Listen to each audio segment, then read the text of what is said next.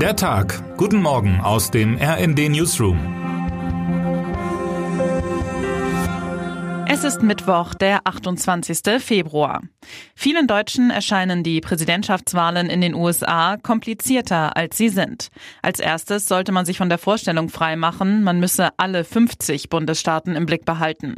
Die blauen Staaten Kalifornien und New York beispielsweise werden wohl bis in alle Ewigkeit die Kandidatinnen und Kandidaten der Demokraten wählen.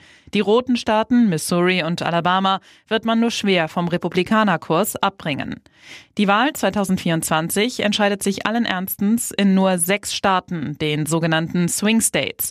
Die heißen so, weil bei ihnen alles bis zuletzt in Bewegung bleibt. In einem davon, Michigan, liefen gestern Vorwahlen. Die übrigen fünf sind Pennsylvania, Wisconsin, Arizona, Georgia und Nevada. Im Jahr 2020 hat Joe Biden alle sechs Staaten gewonnen und ist deshalb Präsident geworden. Ob er das am 5. November dieses Jahres noch einmal hinbekommt, ist fraglich. In Michigan könnte die Sache bereits scheitern. Dort gewann Biden vor vier Jahren mit gerade mal 245.000 Stimmen mehr als Trump. Die Stimmung hat sich seither nicht für ihn gebessert. Schon in den letzten Tagen wurde deutlich, dass viele frühere Unterstützerinnen und Unterstützer Bidens in Michigan nicht mehr so ganz überzeugt sind von ihrem Präsidenten. Vertretern des linken Parteiflügels sowie vielen Amerikanerinnen und Amerikanern mit Wurzeln im globalen Süden missfällt schon seit geraumer Zeit die Loyalität Bidens mit Israel während des anhaltenden Feldzugs in Gaza. Zwar blieb Bidens Mitbewerber Dean Phillips bei den innerparteilichen Abstimmungen der Demokraten chancenlos, doch mehr Vorwahlteilnehmer denn je stimmten mit uncommitted, gaben also auch Biden keinen Schub. Nach CNN-Hochrechnungen von heute Morgen 5 Uhr lag dieser Anteil bei rund 13 Prozent. Zufrieden damit zeigte sich die pro-palästinensische Aktivistin Laila Elabed von der Organisation Listen to Michigan. Erneut forderte sie Biden auf, jetzt für einen sofortigen Waffenstillstand in Gaza zu sorgen. Während Biden auf der linken Seite mit seinen eigenen Leuten ringen muss, kommen ihm auch rechte frühere Wählerinnen und Wähler abhanden. Auf die Industriearbeiter in Detroit übte Donald Trumps nationalistische Abschottungspolitik schon im Jahr 2016 eine starke Anziehungskraft aus. 2020 stimmten sie für Biden. Diesmal könnte das Pendel zurückschlagen. Gegen seine letzte verbliebene Mitbewerberin Nikki Haley setzte sich Trump in Michigan klarer durch als in den bisherigen Vorwahlen. Haley blieb hoch Hochrechnungen zufolge hinter den von ihr erhofften 30 Prozent zurück. Damit stehen alle Zeichen auf einen Durchmarsch von Trump. Im thüringischen Waltershausen haben Unbekannte auf das Haus des SPD-Kommunalpolitikers Michael Müller einen Brandanschlag verübt. Die Eingangstür stand in Flammen. Der Sachschaden hielt sich zwar in Grenzen, stimmungsmäßig hat sich aber seither einiges verändert. Müller, eigentlich eher ein optimistischer Typ, zeigt sich besorgt.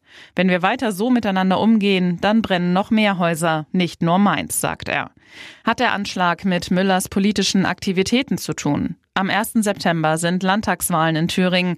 In seiner rund 10.000 Einwohner zählenden Heimatstadt, in der sich die Zustimmung für die AfD in manchen Ortsteilen der 50-Prozent-Marke nähert, gründete Müller mit anderen die Initiative Buntes Waltershausen. Die wiederum hat im Zuge der bundesweiten Proteste gegen den erstarkenden Rechtsextremismus am 2. Februar eine eigene Demo veranstaltet. Rund 200 Menschen kamen und später kamen die Brandstifter zu Müllers Haus. Meine Kollegen Markus Decker und Felix Husmann aus unserem Berliner Büro haben dem SPD-Mann in Waltershausen einen Besuch abgestattet. Ihre Reportage aus Thüringen beschreibt ein Idyll, das gerade wie in Zeitlupe zu zerbrechen scheint. Er wolle eigentlich keine Angst haben in seinem eigenen Haus, sagt Müller. Ich habe das Haus bisher nie abgeschlossen. Nie, sagt Müller. Jetzt schließe ich zweimal ab und lege ein Messer auf mein Nachtschränkchen. Fachkreise sind schon informiert. In den nächsten Tagen soll die Studie einer breiteren Öffentlichkeit bekannt gemacht werden. Wissenschaftlerinnen und Wissenschaftler der Goethe-Universität und des Senckenberg Forschungszentrums in Frankfurt rechnen mit einem Vormarsch von Kriebelmücken in Deutschland. Dies sei, sagen sie, eine Folge des Klimawandels. Kriebelmücken? Wer im Netz mal eben durch zwei, drei Klicks klären will, worum es da geht, sollte sich selbst nicht überschätzen. Schnell ist man da lediglich auf höherem Niveau verwirrt als vorher. Weltweit gibt es, damit geht es los, 2400 Mückenarten.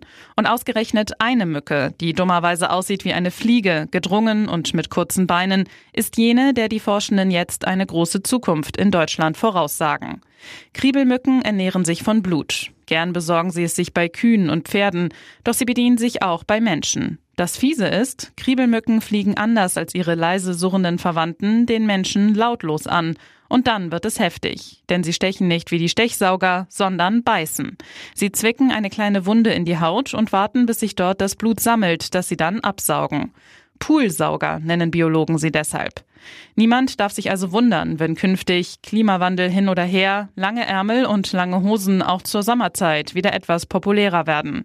Der Fülle von hässlichen Dingen, die man über Kriebelmücken eigentlich gar nicht wissen wollte, stehen aber immerhin zwei gute Nachrichten gegenüber. Erstens übertragen Kriebelmücken, die in tropischen Regionen die gefürchtete Flussblindheit verbreiten können, in Deutschland nach aktuellen Erkenntnissen keine gefährlichen Erreger.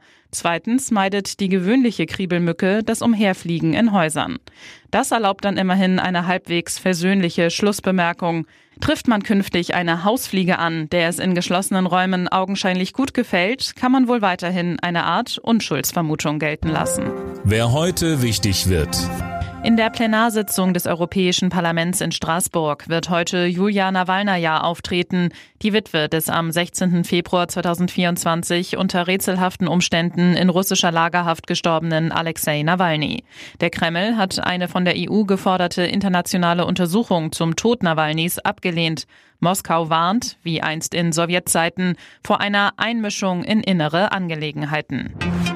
Und damit wünschen wir Ihnen einen guten Start in diesen Tag. Text Matthias Koch, am Mikrofon Jana Klonikowski. Mit rnd.de, der Webseite des Redaktionsnetzwerks Deutschland, halten wir Sie durchgehend auf dem neuesten Stand.